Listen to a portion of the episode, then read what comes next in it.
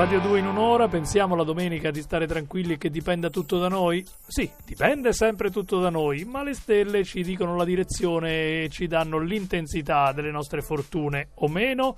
A raccontarci tutto questo c'è come sempre Andrea Corbo, buongiorno. Eccoci qua, pronti prontissimi per vedere che dicono le stelle. Che dicono che al posto più basso troviamo oggi lo scorpione. Quelli dello scorpione sono creature un po' sensibili. Tu ti immagini, hai presente lo scorpione Sì, no? sì. col pungiglione? Ecco, oggi con la luna in toro opposta dalle tre esatte, si sentono messi a nudo, svelati in tutta la loro natura tenera, eh, che non sarebbe in realtà proprio male mostrarla, però non sono abituati e quindi si sentono un po' a disagio. Scorpioni, spogliatevi, toglietevi la corazza. Sopra di voi c'è il leone. Eh, lo so, oggi il leone ci teneva davvero a fare un figurone. E invece? Ci tenevi? Eh. Le aspettative erano altissime, anche perché partivate belli carichi da ieri. E invece? Invece?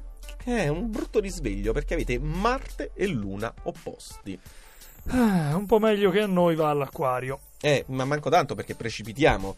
Anche noi dell'Aquario, che avevamo realizzato quel progetto ambizioso che avevamo in mente, audace, e i tempi sembravano proprio maturi, eh, siamo rimasti un po' male per quell'alt, quello stop che la luna in toro ci ha messo davanti. E quindi ci si impone una ridimensionata almeno per il momento. Ok, potremmo chiamarla ridimensione acquario in questo momento. Sopra di voi c'è Sagittario, ci sono nuovi equilibri zodiacali da definire e quale migliore occasione di questa domenica con la luna neutrale? Venere, dopo la fase euforica in Sagittario, adesso che è in Capricorno, esige concretezza. E vediamo un po', saliamo così finiamo i primi sei segni, abbiamo i gemelli. Da domani si apre un'interessante settimana in cui il primo settore da cui ripartire è quello del privato, le relazioni affettive, sentimentali. Non vi curate subito degli affari e, perciò, neanche di Mercurio opposto. Esatto, ogni tanto bisogna non curarsi delle opposizioni andare dritti per la propria strada.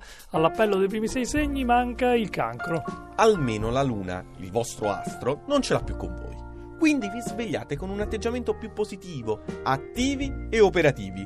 Vi buttate proprio in questo attivismo, soprattutto per non ascoltare le note stonate di quella Venere. Siete su Radio 2, in un'ora come tutte le mattine si ascoltano i consigli, le direttive delle stelle lette da Andrea Corbo, gli altri sei segni. E ripartiamo da metà classifica dove troviamo la bilancia.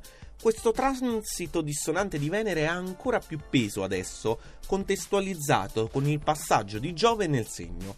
Insomma, evidenzia tutte le magagne sentimentali, ma perché voi così possiate risolverle. Esatto, perché per risolvere una cosa bisogna prima vederla. Ci sono le magagne sentimentali nella bilancia, invece nei pesci Davvero deliziosa questa domenica di metà novembre. Con la luna che è entrata in toro nel corso della notte, avete ben saldo il timone della situazione e lo mantenete con fermezza e successo per tutta la giornata.